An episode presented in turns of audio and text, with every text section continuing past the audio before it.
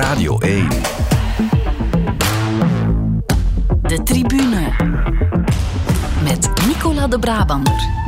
Dag iedereen, welkom bij de tribune. In de uitgeregende Giro d'Italia is het zonder Remco Evenepoel wachten op het vuurwerk van de loodzware laatste week. De grote prijs Formule 1 van Emilia-Romagna werd afgelast omwille van diezelfde regenval.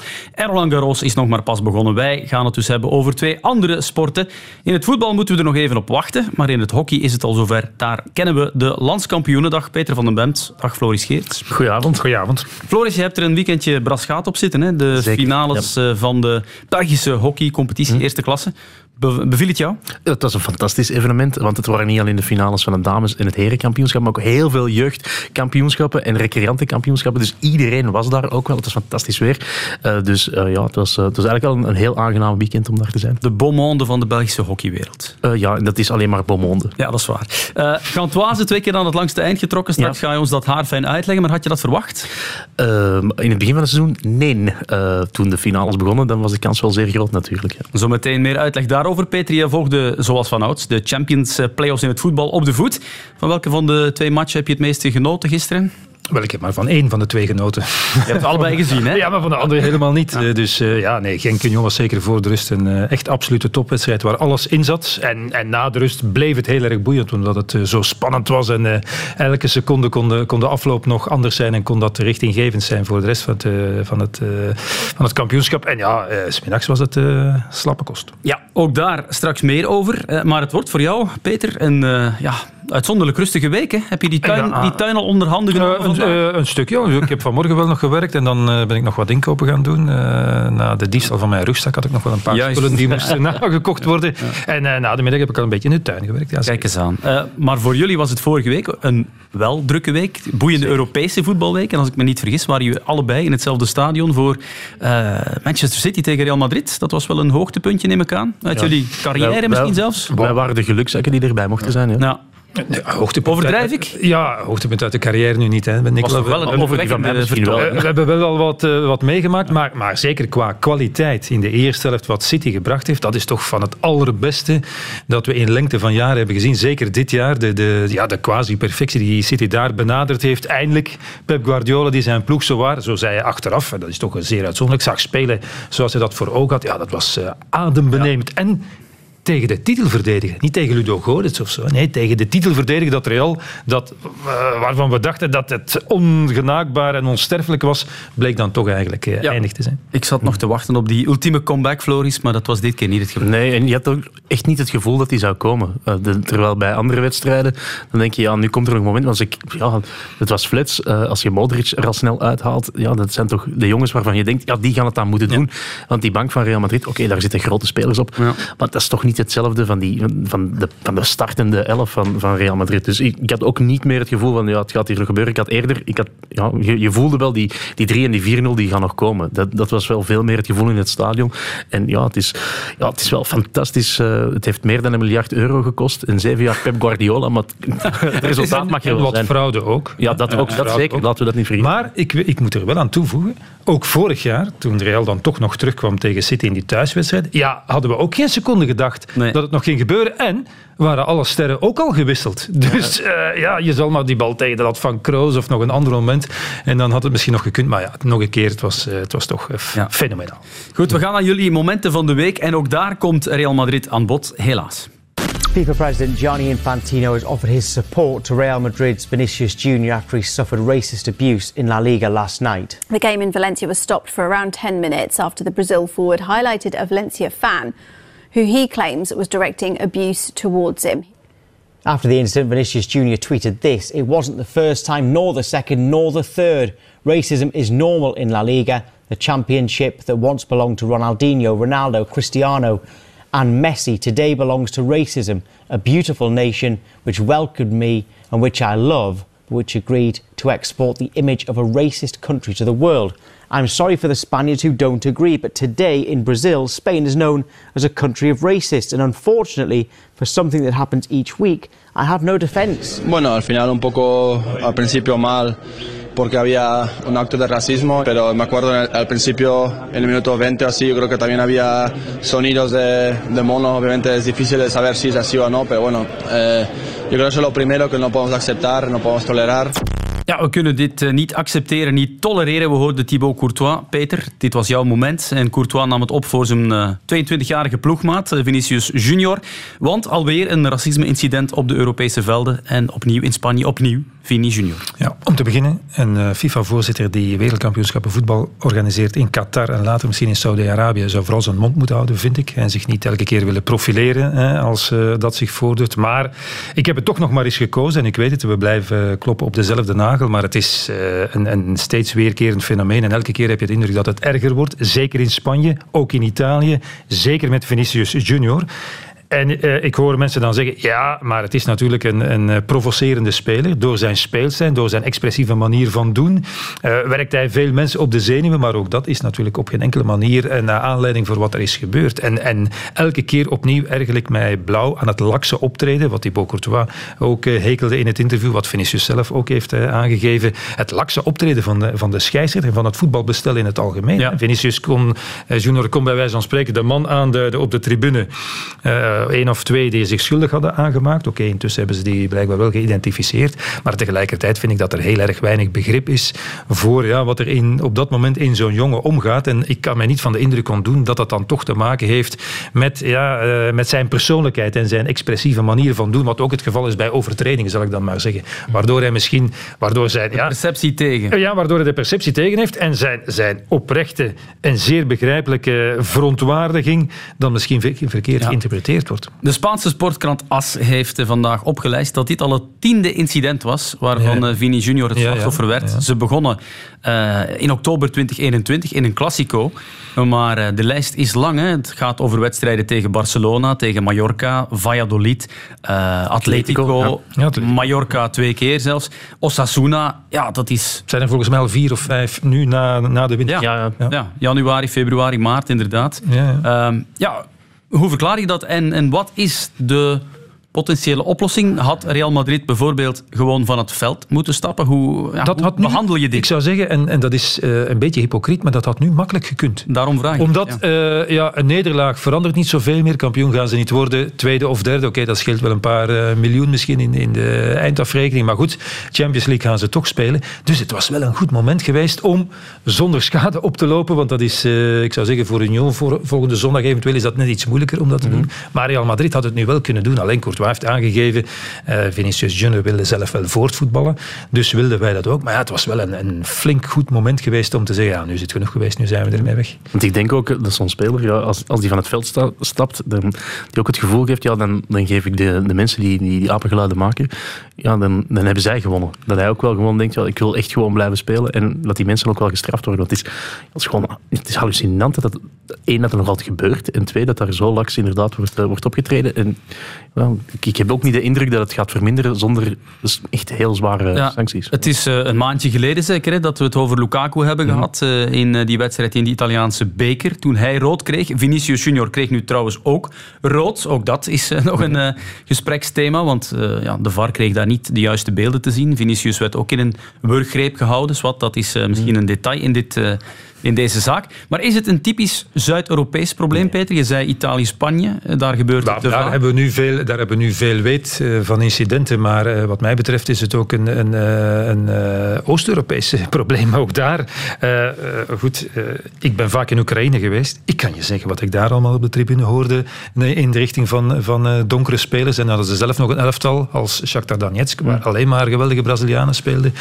als je gaat naar, naar ex-Jugoslavië, ik bedoel, als je gaat naar, naar, naar Griekenland. Ik bedoel, het is geen prerogatief voor, voor Spanje of Italië. Alleen is het nu, noemen we nu die twee landen, omdat hè, daar nu net uh, een paar incidenten zijn geweest die heel uh, gemediatiseerd zijn. Je hebt een maandje geleden een column geschreven, Peter. Je verwees daarin naar verschillende internationale onderzoeken. Uh, daaruit bleek, helaas, ja, racisme is institutioneel en systematisch terug te vinden in de voetbaltribunes.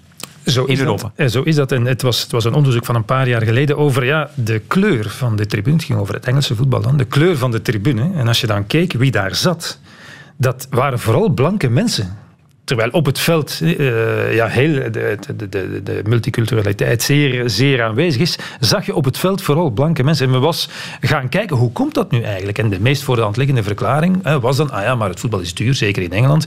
Dus, de, dus uh, mensen van allochtone afkomst hebben misschien minder middelen om toegangstickets te betalen. Maar als je dan ging onderzoeken wat ze hebben gedaan bij die bevolkingsgroep, dan zeiden ze, nee, dat is helemaal het probleem niet. Maar op weg naar het stadion worden wij al racistisch bejegend.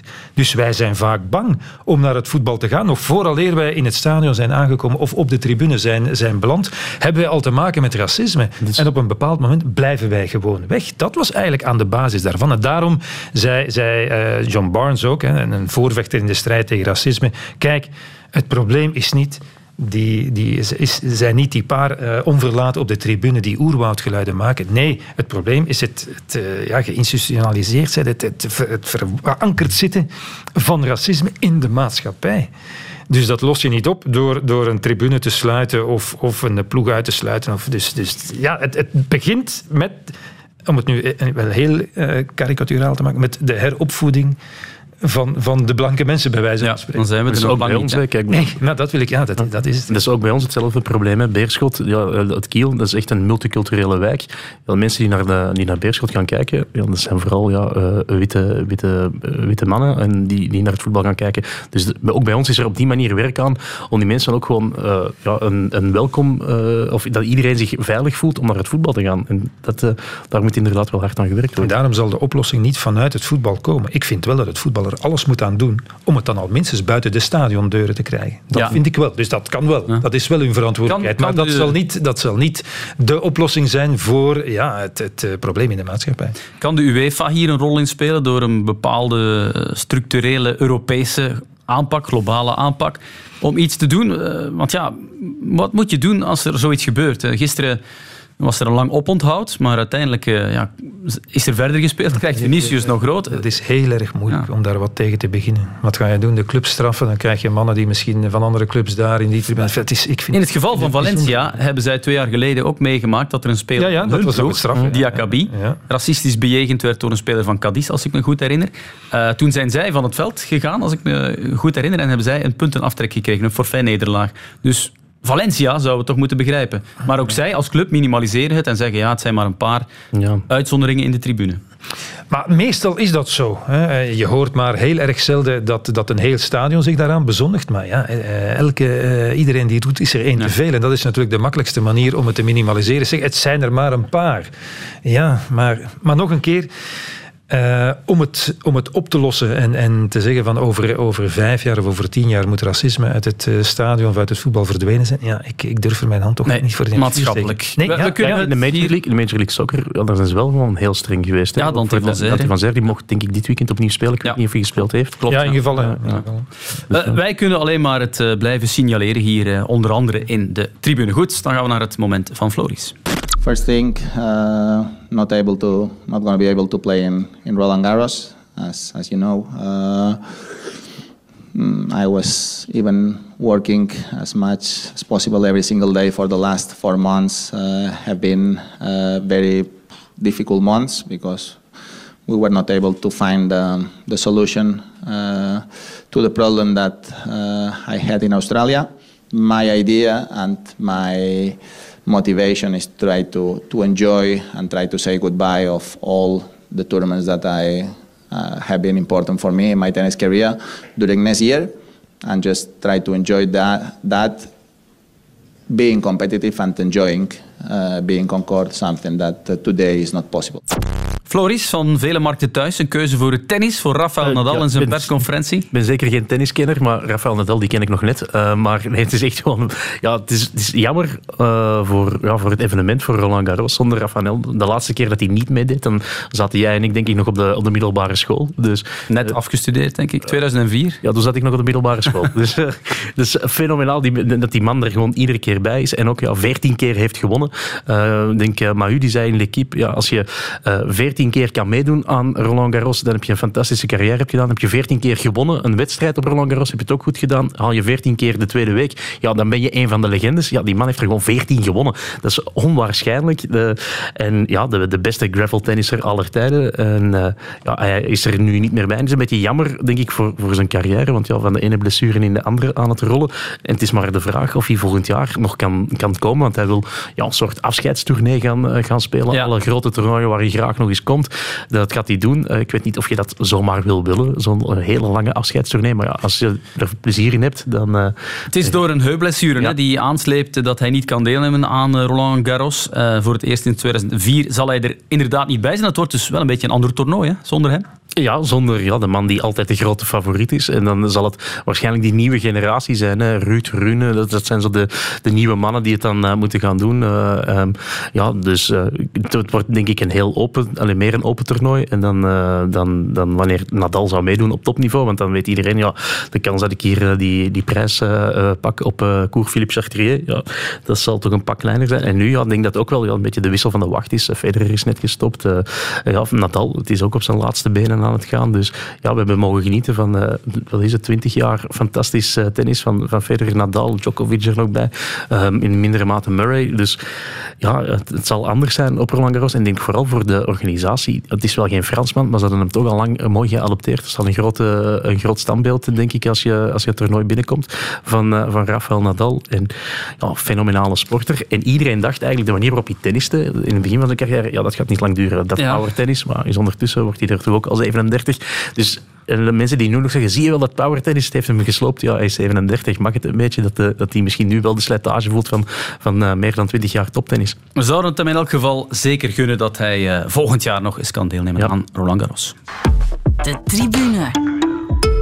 Naar het voetbal dan, want misschien, wie weet, kennen we komende zondag al de nieuwe landskampioen in de Jupiler Pro League. Ramon Driessen, de hoofdscheidsrechter van vandaag, heeft de match op gang gefloten. Met Club Brugge in uh, het uh, balbezit met de combinatie. Het hakje meteen van Noah Lang die zich nog eens wil laten zien. Ze hebben het al toch gehoord. Club Brugge heeft gescoord. Het is Casper Nielsen die het heel mooi afwerkt. De bal in de winkel de opbouw van dit doelpunt was prima. En niet toevallig en die op de linkerkant. En op de linkerkant een heel mooi doorgespeeld. Maar Thuis die daar toch laat verschalken door Meijer die daar de poort openzet. En dan heel snel weer naar Club Brugge Antwerpen. Tot wat gebeurt er? Het vingertje van Casper Nielsen naar de grond. Dit is onze grond. Het is 2-0.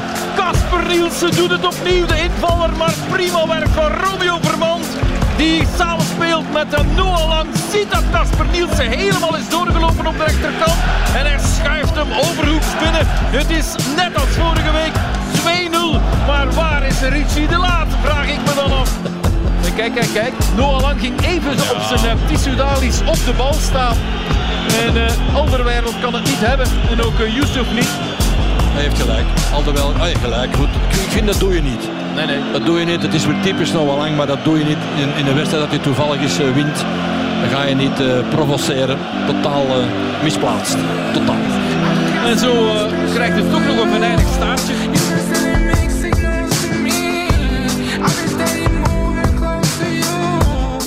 Kan Union, zoals gezegd, aan de leiding komen met een zege. Vanavond bij Racing Genk. De eerste helft is van start gegaan.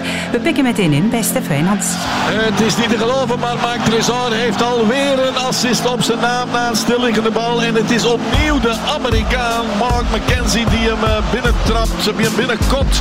En Union staat er toch bijzonder slecht opgesteld bij die vrije trap. Daar is Boniface weg. Boniface kapt naar zijn rechter. Dit moet het toch zijn? Ja, dat is het ook. Verdiende gelijkmaker voor Union. En Dingwa inderdaad beter als aangever. En uh, Boniface ramt hem tegen de touwen. Ze gaan tegen de grond liggen bij Racing Genk. Het besef is er allicht dat uh, de landstitel weg is na dit gelijkspel. Want ze hadden moeten winnen, is niet gebeurd. En Union moet het volgende week gaan doen op uh, Antwerpen. Want met een gelijkspel gaan ze in elk geval niet als leider de laatste speeldag in. Ja, Peter, de conclusie van het weekend is inderdaad... Zondag kan het zover zijn. Antwerp verloor dan wel van Club Brugge. Maar als ze zondag winnen thuis van Union... dan is het voor de eerste keer sinds 1957 een feit. Een titel voor Antwerp. 66 jaar na datum. Ehm, ja, dat ziet er toch goed uit, hè, ondanks, ondanks het verlies. Ja, maar uh, zeker, voelt ben, zeker ben ik daar nog niet. Jij voelt het nog niet? Nee, nee oké, de kans bestaat. En, en, uh, maar Antwerp zal wel eh, beter moeten zijn dan ze gisteren waren. Want anders tegen het Union dat we aan het werk hebben gezien in Genk, zeker in de eerste helft, in die moeilijke periode waar het toch terugkomt van een achterstand. Ja, dan, uh, als Antwerp geen hoger niveau haalt, dan hebben ze toch een probleem thuis tegen Union. Ja. Dus om zomaar te zeggen, ja, nu is het zeker, Antwerp gaat het niet laten liggen, daar ben ik niet zo zeker van. Dus het zou best wel eens kunnen dat het op de laatste speeldag moet gebeuren. En dan mag Union thuis voetballen tegen Club Brugge. En moet Antwerp naar Racing Genk, ja, maar, maar, ik lees hier en daar, Antwerp heeft nu zijn dip. Kunnen we dat zeggen na een 9 op 12 en 1 nederlaag? Ja, dat is een beetje overdreven, misschien een dip. Maar in elk geval, uh, uh, ze hebben de voorbije twee wedstrijden niet het niveau gehaald van die, van die geweldige week waarin ze de bekerfinale wonnen. Alles bij elkaar makkelijk. Maar ook sterk waren, echt sterk op Union. Dat dan zelf uh, zijn slechtste wedstrijd van deze play-offs spelen. En het nadien ook uitstekend deed tegen Racing Genk. Dat niveau hebben ze nu twee wedstrijden na elkaar niet gehaald. En ik vond ze gisteren een flink stuk minder dan, dan vorige week in andere omstandigheden. En wat mij vooral frappeerde, ik heb het al een paar keer gezegd, was de, ja, de passiviteit van een ploeg die de kans heeft om ja, eh, de tegenstanders onder druk te zetten, die net komt uit een euforisch moment met die late winning goal van een week geleden eh, tegen, tegen diezelfde tegenstander, die je toch een klap hebt gegeven, 2-0 achterstand opgehaald. En dan sta je daar de hele tijd, eh, de hele eerste helft eigenlijk maar passief te kijken. Viel mij tegen. Is dat vind jij niet dat Antwerpen een beetje het hele seizoen toch een beetje tegenvalt? Speelt dus toch de zakelijk voetbal vaak? Niet altijd. Ja, Antwerpen heeft verschillende gezichten gezien. Ik heb ook best veel wedstrijden gezien van Antwerpen waar ze ja, echt overrompelend aanvallend goed waren in, in delen van de wedstrijd. Ja, delen dus van de wedstrijd. Dus het was, niet... ja, wat mij betreft was het de twee. En ze hebben zeker ook uh, dit soort uh, matchen gespeeld en toch gewonnen met één of twee momenten. Mm -hmm. Ik denk op Kortrijk zo is dat ik me zo'n wedstrijd herinner. Maar, maar ja, om nu te zeggen van dit heeft Antwerpen te veel gedaan, niet. Dat vind ik nu niet. Maar, maar ja, gisteren was het uh, en ook geen reactie meer. Is het titelstress dan? Of hoe verklaar je dit? Geen idee. Ik had ook de indruk dat, dat uh, ze net iets minder fris waren. Ik weet wel, en, Mark van Bommel heeft gelijk. Ja, vorige week hebben we dat niet gezegd, want dan werd er nog gescoord in minuut 97 en, en 85. Maar het was ook niet zo dat Antwerp toen uh, op powerplay of met een geweldige fysieke presence een eindoffensief in elkaar Nee, maar tegen Genk, uh, in de thuiswedstrijd, daar waren ze wel fysiek sterk, terwijl ze een paar dagen eerder nog die midweekmatch op ja, Union hadden gespeeld. zaten ze in een soort flow. Nu, een trainer van een G5-club heeft mij gezegd dat we daar niet te hoog moeten over opgeven dat Antwerpen nu ook een keer voor het eerst sinds augustus drie wedstrijden moest spelen in de week. Dus wat dat betreft ook niet te veel daarover opgeven. Maar ja, het was maar, het was maar een perceptie. Waarom nu te zeggen, oei, een tip, ja, dat is een beetje overdreven. Floris, jij woont in Antwerpen. Ja. Uh, heb jij uh, vrienden die fan zijn van Antwerpen? Leeft het in de stad? Dat uh, leeft zeker. Iedereen die, die, die, die, ik tegenkom, mensen die mij zo maar half kennen, die zo, ja, het gaat gebeuren. als ze voor Antwerpen zijn en als ze niet voor Beerschot zijn, dan, dus, dan spreken ze er liever niet over. Maar je voelt wel dat, dat er iets gaat gebeuren. En um, ik herinner mij nog het, het titelfeest van, van AA Gent. Dat was echt fenomenaal. Ik denk, mocht Antwerpen kampioen worden, die hebben die, dat is echt de grootste club in Antwerpen. Want ja, Beerschot en Antwerpen zijn echt niet even groot. Want het hinterland van Antwerpen en mensen die zeggen ik ben supporter van Antwerpen zijn echt veel meer ver, van, voor, ver buiten de stad. Dus ik vermoed, mocht Antwerpen kampioen worden, dat dat wel echt een onwaarschijnlijk volksfeest gaat zijn. En ja, um, uh, ja, ik weet niet waar en hoe, maar het zal echt enorm ja. zijn. Moest je werken op dat titelfeest van Gent, Floris? Waarom herinner je je specifiek dat? Nee, omdat ik, ik weet nog, want ik zat toen op de redactie bij de collega's bij VTM voor Stadion en die zeiden, ja, dit wordt nooit meer herhaald. De manier waarop uh, agent, waarop dat gevierd wordt. Er is geen enkele andere club in het land die, die dat voor elkaar krijgt. Ja. Toen dacht, maakte ik mij al de bedenking, wacht maar tot Antwerpen ooit eens kampioen zou kunnen worden. En, ja. Het is jammer en dat de schelde is breder. Hè, dat is waar. dus kunnen, kan meer mensen, kunnen meer ja, mensen stel je voor, allemaal met breder en langer dan ja. ze in Gent hebben. De haven is ook een optie. Het is jammer dat die tribune 2 niet meer mag gebruikt worden, want die hadden ze wel makkelijk gevuld, denk ik, voor de match van zondag. Ja, en het, het, leuke, ja, het leuke daaraan is, uh, uh, het gaat niet ten koste van de sfeer. Uh, het is omdat je er zit op te kijken dat je ziet dat, die, dat er niemand zit, want wat betreft als je je ogen zou sluiten, zou je niet de indruk hebben dat de een uh, lange zijde van het stadion niet bevolkt is. Dus wat dat betreft hebben ze dat toch uitstekend gedaan. Hmm. Mark Overmars die zei, Peter, uh, ja, als we nu al kampioen zouden worden, het zou eigenlijk te snel zijn. Maar bon, uh, Paul Gijsens zal, succes zal komt niet nooit vinden, te snel. Nee, succes ja. komt nooit te snel. En als het van Paul Gijsens had afgehangen, had hij dat misschien graag al een jaartje eerder ge, gehad. Maar ik begrijp wel wat Mark Overmars bedoelt, want ja, hij is er sinds, sinds vorig jaar gekomen. Dus wat dat betreft zou het eigenlijk in zijn eerste echte seizoen waar hij dan de volledige verantwoordelijkheid heeft van het transferbeleid, al lukken. En, en dat uh, versnelt het groeiproces. Maar als je, als je ziet dat Antwerpen graag een club wil zijn, zoals eh, Sven Jaak al een paar keer heeft aangegeven, die ja, zelf bedruipend wordt en op termijn niet wil afhangen van de centen van Paul Gijsens en de goodwill dus, ja, is een eventuele, goed, dat is nog een lange weg, maar is een eventuele Champions League-campagne natuurlijk een mega sprong voorwaarts in dat groeiproces. Dus te vroeg kan dat succes niet komen. Union, het heeft eigenlijk een kans laten liggen, Peter, mogen we dat zeggen? Als je de vier, vijf mogelijkheden in de eerste helft zag. Ze hadden eigenlijk aan de leiding aan die match moeten beginnen zondag. Ja, ja zo is het nu eenmaal. En, en uh, ik ben het eens, Genk heeft gedrukt en gedrukt en was de betere ploeg en had het initiatief in de tweede helft. Maar als je de kansen oplijst, en dat wordt dan uitgedrukt in expected goals bijvoorbeeld, ja, had Union uit een van die, uiteindelijk waren het nog vier grote kansen in de eerste helft dan vooral, en oké, op het einde ook nog wel even, ja, nog één of twee doelpunten moeten maken. En ik heb het gisteren ook gezegd in, in, de, in de uitzending. Ja, als uh, Boniface de kansen van Edingra krijgt, dan heeft eh, Genk toch een groot probleem. Ja, dan was Union gewoon de leider. En daarom zeg ik ook, ja, ik ben er niet zo zeker van dat Antwerpen het gewoon afmaakt. Ze hebben er wel verloren uh, in Antwerpen in de competitie en in de beker. Ja, dat is waar. Maar die, die bekerwedstrijd was, was ook een, een, een close call eigenlijk. Hè? Uh, met die prachtige vrije trap van, van Vincent Janssen. En ja, het is toch alweer een ander gegeven. Als je, Antwerp kwam ook uh, autoritair winnen in, op het veld van Union. Terwijl het eigenlijk ja. uh, en voor de beker en voor de competitie had verloren. Dus ja, dat soort geschiedenissen sleuren we daar dan wel bij. Maar dat betekent niet te veel, denk ik, voor de wedstrijd van zondag. Teddy Thuma, de vraag is of hij zal meedoen. Maar Union speelde gisteren zijn 55ste match van het seizoen. Het is misschien wel begrijpelijk, Peter, dat er al een keer een speler hier of daar last heeft? Ja, het, ik vind dat het nog, nog heel erg weinig is, wat dat betreft. Want ja, die hebben toch slopende weken gehad met slopende wedstrijden. En, hun, hun en slopend voetbal ook nog Ja, wat ik ja. wilde zeggen, want de manier waarop zij voetballen is zeer veeleisend.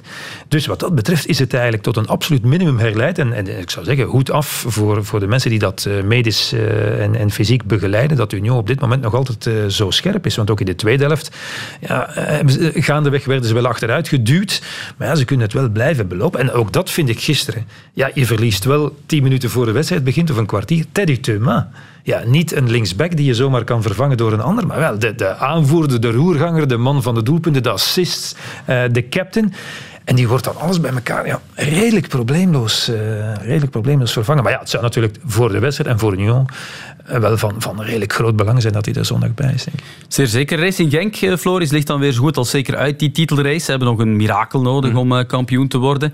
Zuur hè, voor uh, Racing Genk dat dat een geweldig seizoen heeft gespeeld. Maar ja. bon, op basis van de laatste twee maanden wel logisch? Ja, uh, ja denk het wel. Want er was een paar, een paar maanden geleden dacht iedereen, ja, als ze dit weekend winnen, en, uh, dan wordt de kloof zo groot, dan hoeven ze de play-offs niet eens meer te spelen. En dan helemaal, helemaal ingezakt. Ja, dan, dan zie je toch, als je je scorende spits wegdoet, dat dat dan... En die vervanger is dan nog eens geblesseerd. Dat is dan ook wel een brute pech natuurlijk voor Racing Genk. En dan kan het snel keren. En ik vind het wel een beetje jammer, want in het begin van het seizoen speelde echt gewoon heel leuk voetbal. Het is, echt fantastisch om naar te kijken. En dan denk je, ja, die, die gaan het hier voor elkaar krijgen.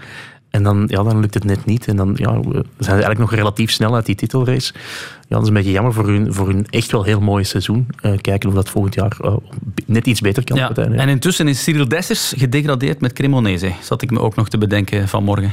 Ja. ja. Maar goed. Nee, maar bon. Ze zullen wel... Van een weelde van te veel spitsen, ja. want ze hadden ook nog die derde, ik ben nu even zijn naam kwijt, die vertrok naar Duitsland, denk ik. Dat is al zo lang geleden, ja, voor het WK. Uh, uh, kan er ook niet Hongaarse roots, ik kom er even niet op. Sorry man. Ja, nee, met. Ja, dat was het. Maar, uh, maar, maar, ja, ik vraag me dan af, uh, oké, okay, ze zullen wel gelukkig zijn. Hetzelfde geldt voor Onuwachi. Het is toch opvallend dat die twee spitsen degraderen ja. en weinig gespeeld hebben.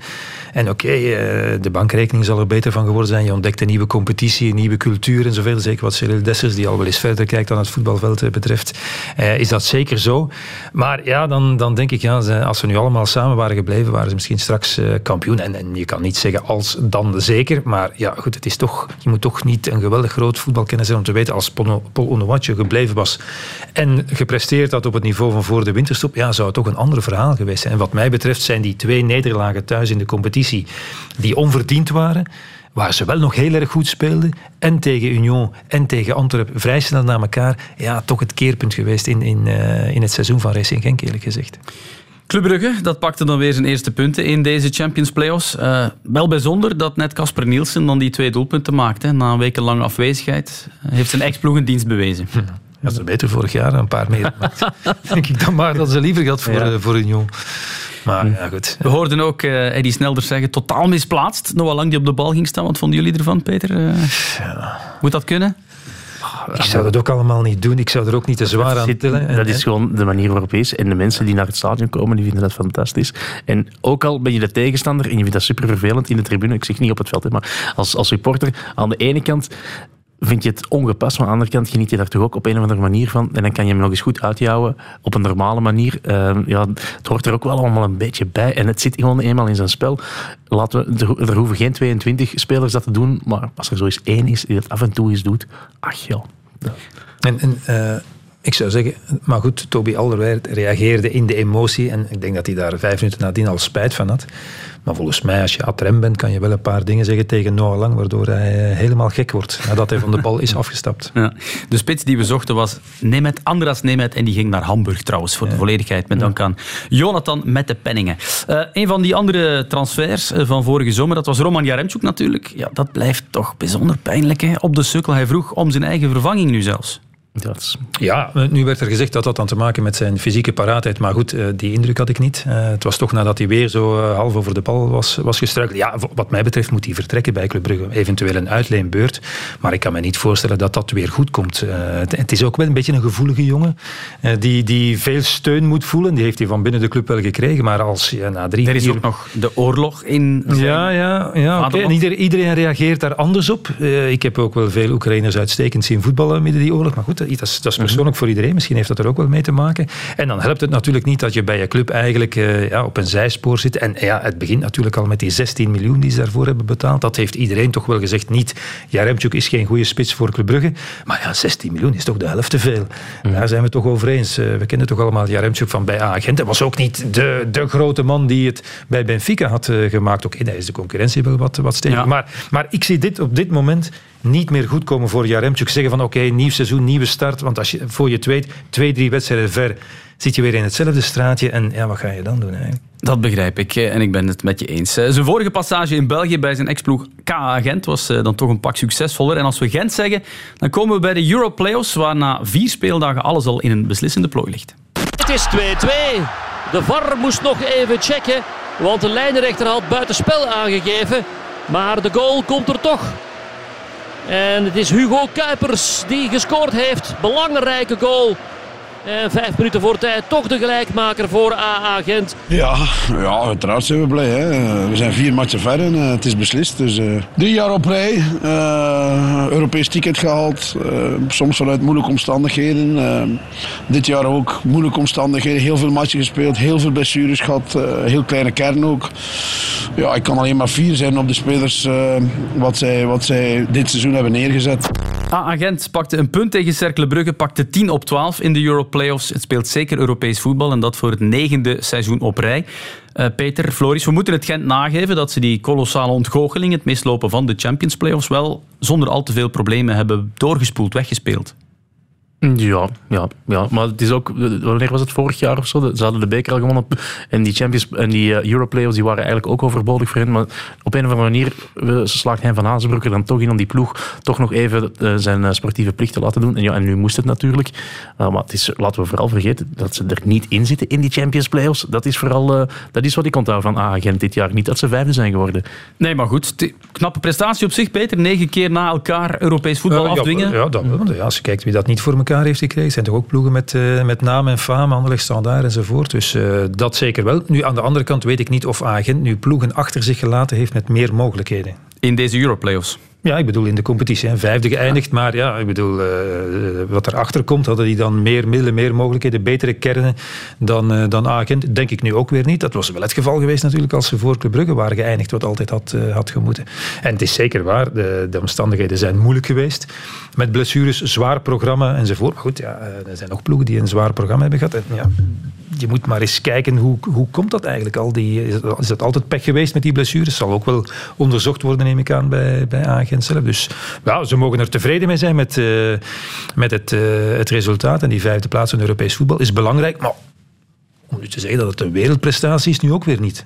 En dan was er nog de oproep, de nieuwe oproep van Hein van Azenbroek. Hij zei na afloop op de persconferentie: zonder nieuwe investeringen kunnen wij niet meer mee. Wat vond je ervan dat er opnieuw een ja, toch wel verwijzing was naar het bestuur ook? Ja, ik weet niet of dat nodig is om dat nog eens op, uh, op een persconferentie als trainer. Hè, hij benadrukt altijd dat hij trainer is en zich bezighoudt met het, met het sportief, om dat nog eens te benadrukken. Ik denk dat de mensen die daarmee bezig moeten zijn, daarmee bezig zijn. Ik begrijp zijn ongeduld. Ik begrijp dat hij ziet dat er uh, rond zich uh, van alles beweegt en dat daar inderdaad geïnvesteerd wordt. Alleen, het gaat dan over kapitaalsverhogingen, maar bij veel clubs zijn die kapitaalsverhogingen nodig omdat ze ver boven hun stand leven of omdat ze nog in een soort ontwikkelingsfase zitten waarbij ze op weg zijn naar een model waarbij die kapitaalsverhogingen niet meer nodig zijn. Want als je inderdaad al die verhogingen moet doorvoeren, is het niet noodzakelijk uh, zo positief. Maar ik begrijp wel dat hij dan merkt dat bij andere clubs natuurlijk meer financiële mogelijkheden zijn. Dat dan weer wel. Standaard speelde niet echt uh, goede uh, Europlayoffs. Ze haalden maar twee punten in vier wedstrijden. Het heeft ook te maken met de persoon Ronnie Deila, want er is onzekerheid over zijn toekomst. Gaat hij naar club of niet, Peter? Wat is jouw aanvoelen? Ik, jouw aanvoelen? ik denk van wel, eerlijk gezegd. Ja. ja. ik denk van wel. En ligt hij nu? Of speelt hij goed theater? Contact uh, geweest of niet? Uh, wel, als ik de, de zeer goed ingevoerde Waalse collega's moet geloven, ja, zeker is er zeker contact geweest. En is er misschien al een bijna akkoord. En, en alles kan nog wel in extremis afspringen. En heeft hij, ik zal het anders zeggen, de waarheid niet gesproken. En ik vind dat zeer jammer. Kijk, ik, begrijp, ik begrijp de moeilijke situatie waarin hij zich bevindt. En, en uh, ik heb het al eens aangegeven. Ja, dat heeft ook te maken met uh, de manier waarop hij in die club is gestapt, die fenomenaal is. Ik vind dat hij standaard werkelijk uh, heeft, hm. heeft laten verrijzen. Voor het eerst was daar een zekere consistentie. Er was een goede vibe. Ze hebben geweldige wedstrijden gespeeld. Er was weer echt een, een thuisreputatie met het publiek erachter. En hij heeft ook erg geconnecteerd met dat publiek. Ja, en dat die ontgoocheling dan, dan veel groter is dan bij een wat neutralere passant, montagnier zal ik zeggen, dat is natuurlijk logisch. En dat dat hij dan probeert om ja, die laatste wedstrijd op Sclessin nog tussen aanhalingstekens te overleven, daar kan ik nog enigszins begrip op brengen, maar niet liegen. Zeg dan geen commentaar, ik ben er niet mee bezig, zoals Caro Geras het doet. Misschien, ik weet het niet, misschien heeft hij ook al wel eens gepraat, maar die doet het op een correcte manier. Ligt er ook niet over. Als ja, er hm. Wordt niet kwaad op de pers. Ook al niet, nee, maar ook dat is zoiets, eh, Nicola. De, dus op het einde vroeg hij zich dan af, ja, wie geloven we dan? De pers of de journalist in kwestie of mij? Ja, ja. ja. ja het, past, het past niet echt bij zijn reputatie. We gaan het zien uh, hoe het afloopt. Goed, dan gaan we even weg van de pure sportieve voetbalactualiteit. We maken de switch naar uh, bestuurlijke malaise aan de top van de Belgische Voetbalbond. Het is over en out voor de Belgen. Ze hebben zich gegooid, gesmeten, ze hebben ervoor gestreden en ze hadden altijd moeten winnen. Maar het is niet gebeurd. Vandaag hebben we een Belgen gezien dat wilskrachtig was. Dat ook Lukaku bracht, waar dat heel veel hoop op gevestigd was. En Romelo heeft hij bijna bevestigd die hoop. Was drie, vier keer heel dicht bij dat doelpunt. Maar het is net niet gelukt. En dan moeten we toch eind concluderen dat het een ontgoochelend WK is. Yes, yeah, that, that was my last game with the national team. And is, is emotional, as you can imagine. Het boterde al een hele tijd niet echt meer tussen de voorzitter van de bond en zijn CEO. Nochtans was Peter Bossaert bijna een jaar geleden net een vurig pleit bezorgen voor de aanstelling van Paul van den Bulk als nieuwe voorzitter. Maar al snel konden de voorzitter en zijn CEO niet echt meer door één deur, zoals dat dan heet. Bossaert werd verweten erg eigengereid te werk te gaan. Een nieuw en verbeterd contract dat Bossaert een jaar geleden kreeg, zonder medeweten van de raad van bestuur van de bond, is nu de druppel gebleken. Sport Paul van den Bulk heeft ontslag genomen als voorzitter van de Belgische Voetbalbond. Dat komt niet als een verrassing, want er is al een tweetal maanden onvrede binnen de bestuurstop. Het directiecomité had aan de raad van bestuur laten weten dat een verdere samenwerking tussen de directie en de bondsvoorzitter onmogelijk was. Met welk, met welk gevoel vertrekt u nu? Ja, dank u wel. U doet uw job, ik begrijp dat. Maar voilà, dat was eerst uh, aan de raad van bestuur de inlichtingen te hebben. Voilà.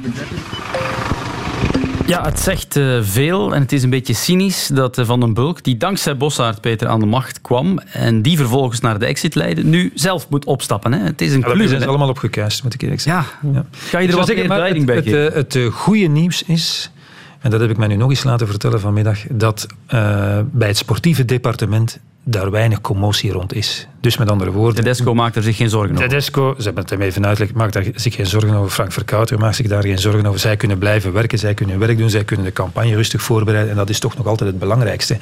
En voor het overige, en, en dat is zowel de, de bond de voorbije 10, 15 jaar zeer gemoderniseerd is, blijft het alles bij elkaar toch nog altijd een politiek bedrijf. Dat is van oudsher zo en dat is ondertussen niet veranderd. Op alle echelons, laat ik mij vertellen, tot bij de jeugdtrainers toe.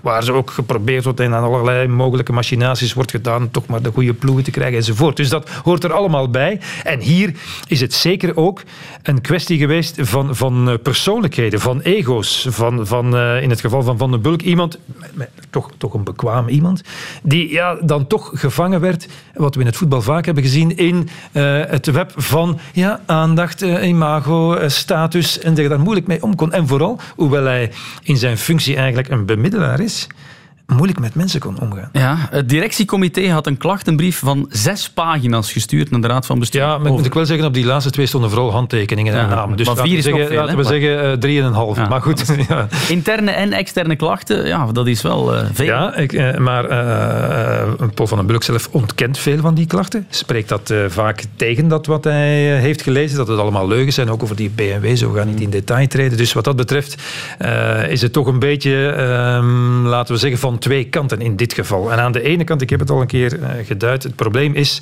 je hebt het directiecomité, eerst nog onder leiding van Peter Bossaert, die is ondertussen vertrokken en iedereen is het erover eens dat er binnen de voetbalbond in dat team, of door dat team van Bossaert, heel veel goede dingen zijn gebeurd de voorbije jaren, maar er is ook redelijk veel eh, ja, vloe, onduidelijk. En de Raad van Bestuur, en Paul van den Bulk wil dat, maar nu hij weg is, wil de rest van de Raad van Bestuur dat nog altijd, wil daar meer controle over, meer toezicht op. Vandaar de audit die is aangekondigd. En blijkbaar zijn er misschien enkele of allemaal in dat eh, directiecomité daar toch wat bevreesd over, over wat daar dan misschien naar buiten zou kunnen komen. Want er is gebrek aan transparantie, aan communicatie, eh, worden vragen gesteld bij kostenefficiëntie. En die audit zal dat eh, allemaal, allemaal aan het licht brengen. En, en, en overigens, als het allemaal perfect is geweest, ja, dan hoeft er niks te veranderen. Vanmiddag werd dan Pascal van Damme op een raad van bestuur verkozen tot voorzitter ad interim, tot eind juni in elk geval. Wat weten we over haar? Ja, het is een, eh, ik laat maar zeggen, een zeer pittige dame die een succesvolle carrière heeft, heeft nog altijd in, in IT. Die, eh, Topmanager bij Dell, hè? Ja, ja, inderdaad. Die graag veel spreekt, eh, goede dossierkennis heeft, die ook wel een beetje impulsief is, maar die eh, in tegenstelling tot, tot, de, tot haar voorganger wel bereid is om te luisteren. En voor Maar- het eerst ook een vrouw, Peter. voor het eerst een vrouw, ja. Misschien niet ja. slecht.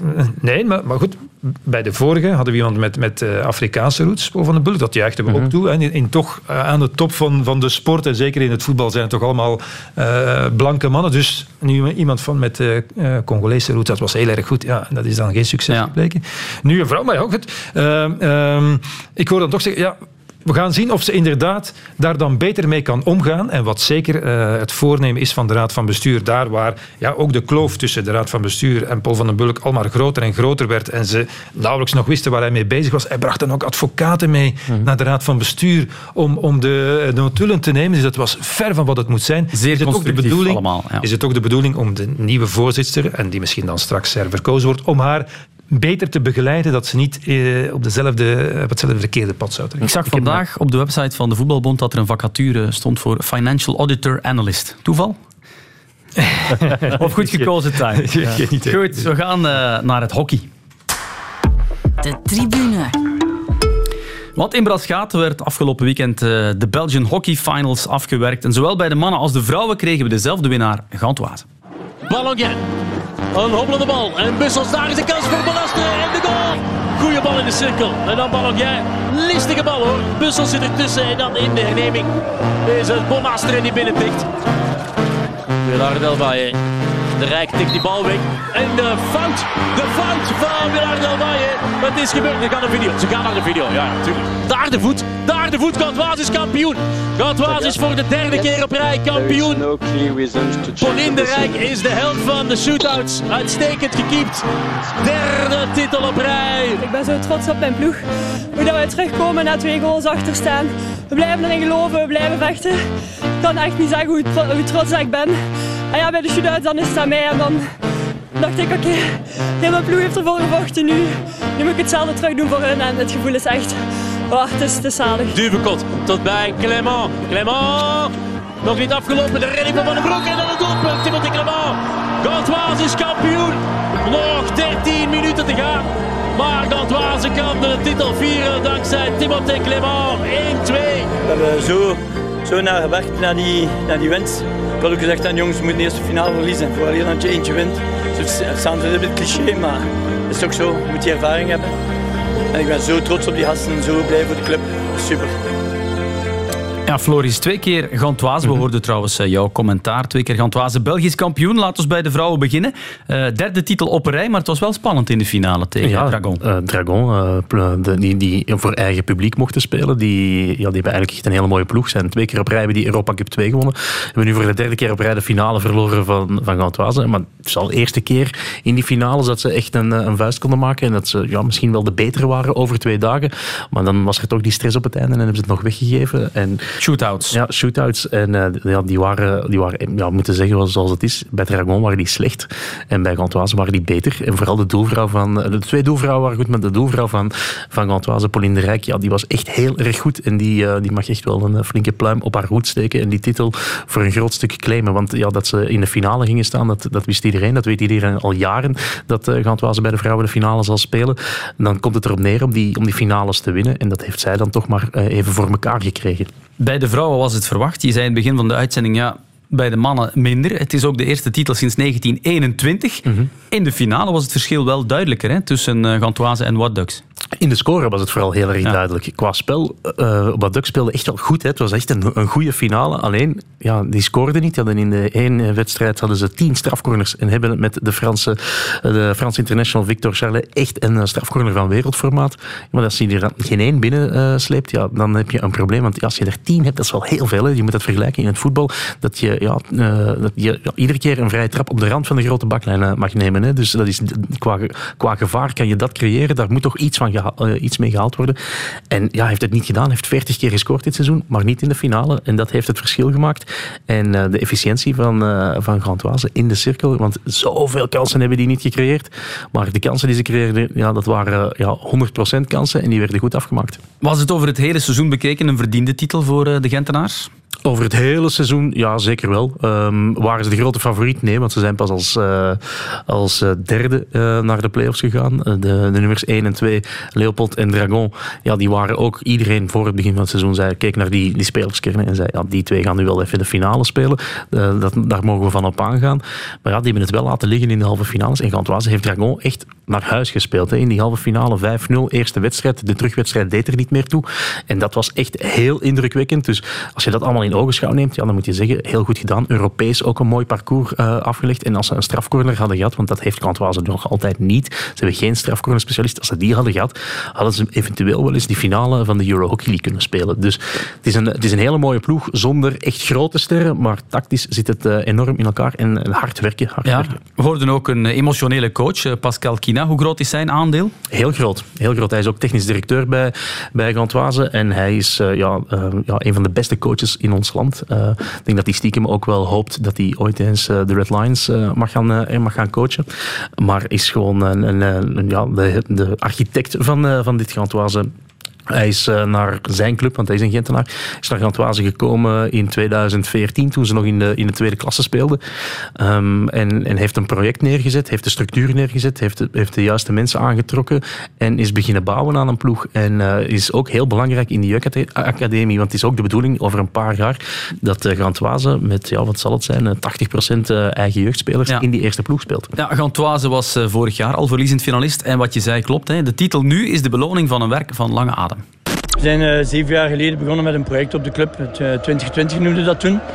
En we hebben het dan net gemist en elk jaar zo net niet. En, uh, en, en toch elke keer vooruit gaan op sportief vlak. Bij de jeugd en bij de dames en bij de heren. Maar het, is, het doet enorm deugd om de dubbel te pakken vandaag. Ik ben zo trots op de spelers. Zo blij voor de club. want ja, zonder dat publiek en zonder infrastructuur en de structuur die we in de club gezet hebben, haal je dat niet. Ja, uiteindelijk met een heel klein beetje vertraging dan uh, het, ja. uh, het, doel behaald. 2020 is 2023 geworden. Maar Floris, Gent is nu 2023 de hockeyhoofdstad van het land. Dat is wel heel opvallend. Dat is groot nieuws, want de, de, de as uh, Antwerpen-Brussel, dat is het centrum van het, uh, van het Belgische hockey. En uh, oké, okay, Leuven werd af en toe wel eens een keertje kampioen bij de mannen en, en in de einde jaren 90 bij de vrouwen, maar eigenlijk was het toch vooral Brussel en Antwerpen. En dat uh, Gantoise dat nu zowel bij de vrouwen als bij de mannen voor elkaar krijgt. Ja, daar zullen die clubs in Antwerpen en Brussel toch met heel veel jaloezie naar kijken. Ja, van waar komt die Gentse hoogconjunctuur plots? Of is dat niet zo plots? Uh, ja, ze, ze, vroeger speelden ze eigenlijk in de schaduw van het Otto-stadion uh, in Gentbrugge. Uh, toen het Otto-stadion werd neergehaald, ja, dan werden al die gronden verkocht. En die gronden die waren voor een groot stuk eigendom door een zestal families, die ook lid zijn van Gantoise Hockey- en Tennisclub. En dus daarvoor die gronden hadden gekocht. Want is dat die zogeheten coöperatieve? Ja, dat is de ja. coöperatieve. Ja, en die hebben die, die terreinen kunnen verkopen. ik heb mij af en toe hoor je wel eens bedragen circuleren, maar het gaat tussen de 15 en de 20 miljoen euro. Kan je iets mee doen? Daar kan je iets mee doen. Uh, en wat hebben ze ermee gedaan? Ze hebben een fantastisch nieuw groot hockeycomplex neergepoot aan de watersportbaan in Gent. dat ze een gelijke in ons land niet kent. En sinds ze daar, naar daar zijn verhuisd, zijn ook de sponsorinkomsten maal 10 gegaan. Want de, het sportieve budget komt uit sponsoring. Dat komt niet van die 15 en 20 miljoen. Het is nu niet dat ze zeggen, kom, we smijten er wat geld tegenaan. Want dat geld dat blijft in die coöperatieven. En die blijven wel investeren in, in de club zelf, maar dan vooral in de structuur. En als er, als er verbouwingen moeten zijn, dat soort dingen. Maar het sportieve komt dus echt uit, uit de sponsoring. En ja, die is maar 10 gegaan ja, dan kun je natuurlijk wel ineens beginnen wedijveren met de grote clubs in België, met Leopold, met Dragon, met Racing. Um, dus ja, dat is daar dan wel het gevolg van gekomen, dat zij van een, een kneusje bij de mannen, een liftploeg die het ene jaar mocht stijgen, om dan vooral het jaar daarna veel te verliezen. Uh, ja, daar zijn, daar zijn ze uitges, uitgesprongen door te verhuizen, door meer sponsorinkomsten te hebben. En nu zijn ze echt een van de grote topclubs in ons land. Ja, zou je con kunnen concluderen dat ze net zoals bij de vrouwen, driemaal kampioen op een rij, dat ze nu misschien vertrokken zijn, die mannen? Ja, dat is wel moeilijker denk ik bij de mannen, omdat de top bij de mannen breder is. Bij, uh, bij de vrouwen zijn zij ijzersterk en hun ploeg gaat volgend jaar nog versterken, want er komen wat internationals nog extra naar Gantoise spelen en die komen daar vooral om de titel te pakken natuurlijk. Maar bij de mannen uh, is, de, is, uh, ja, is de top heel breed, want als je kijkt naar die ploeg van Dragon, van Leopold, ja, dat zijn, daar spelen echt wereldverdetten bij, met Tom Boon bij Leopold, 53 goals gemaakt dit seizoen, onwaarschijnlijk. Bij Dragon spelen twee uh, ja, buitenlandse internationals, De La Torre, een Argentijn en Blake Overs samen met Alexander Hendricks, de beste strafcorner ter wereld. Ja, die komen voor veel geld daar naartoe. Zulke spelers haalt Gent niet. Die halen af en toe wel eens een Franse international, maar dat staat toch minder hoog aangeschreven dan Belgische internationals of uh, Australiërs. Dat uh, gloednieuwe complex, een jaar oud, uh, een tribune van 2000 mensen die erop mm. kunnen, een veld dat hetzelfde is als hetgene dat op de Olympische Spelen 2024 mm -hmm. zal gebruikt worden, ja, dat is inderdaad een enorme troef. Ja, ik denk uh, Roman Duvekot, die, uh, die in die finale... Een, een Man, wat een geweldige naam trouwens. Ja, fantastisch. Hè? Uh, een Antwerpenaar, Antwerpenaars gingen niet naar Gent om te. Hè? Dat, dat was eerder andersom. Maar dat een Antwerpenaar denkt, oh prima, ik ga naar Pascal Kina, ik ga naar Gent en ik trotseer drie keer of vier keer in de week de Kennedy-tunnel.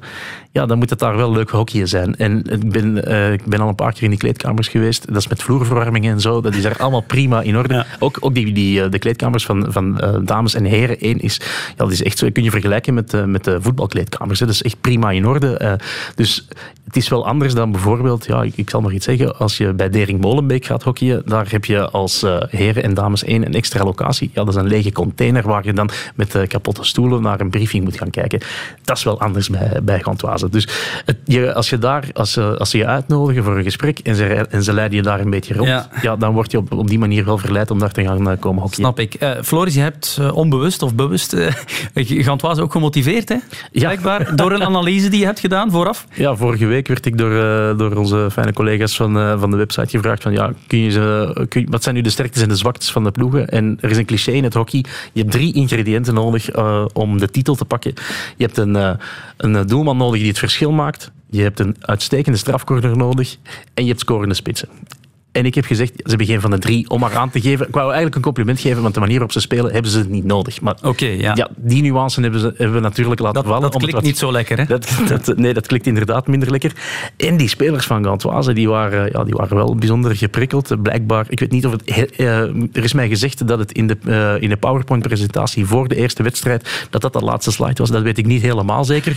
Maar ik weet wel zeker dat die spelers dat die dat uh, zeker niet leuk vonden. En ja. Thomas Santiago, de Argentijnse doelman, Ja, die was echt geprikkeld. En die heeft mij uh, vannacht uh, uh, zijn gouden medaille nog even een foto daarvan naar mij gestuurd. om maar even te zeggen, ja. hier, je kan het Goed. wel zeggen, maar ik ben wel kampioen geworden. Ja, oké, kijk, je hebt ze toch gemotiveerd. Mannen, we zijn alweer aan het einde van deze aflevering van de Tribune. Wat zijn de plannen nog? Waar kijken jullie nog naar uit deze week? Behalve dat tuinieren, Peter?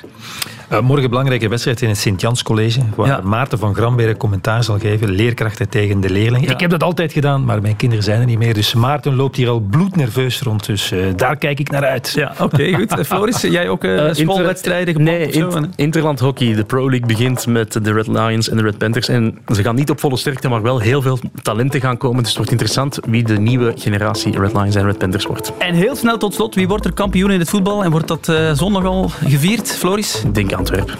Peter, zondag al of niet? Uh, nee. Nog niet zondag. Dat hadden we eigenlijk daarnet al eh, meer of meer afgeleid. Goed, tot volgende week met Jonathan.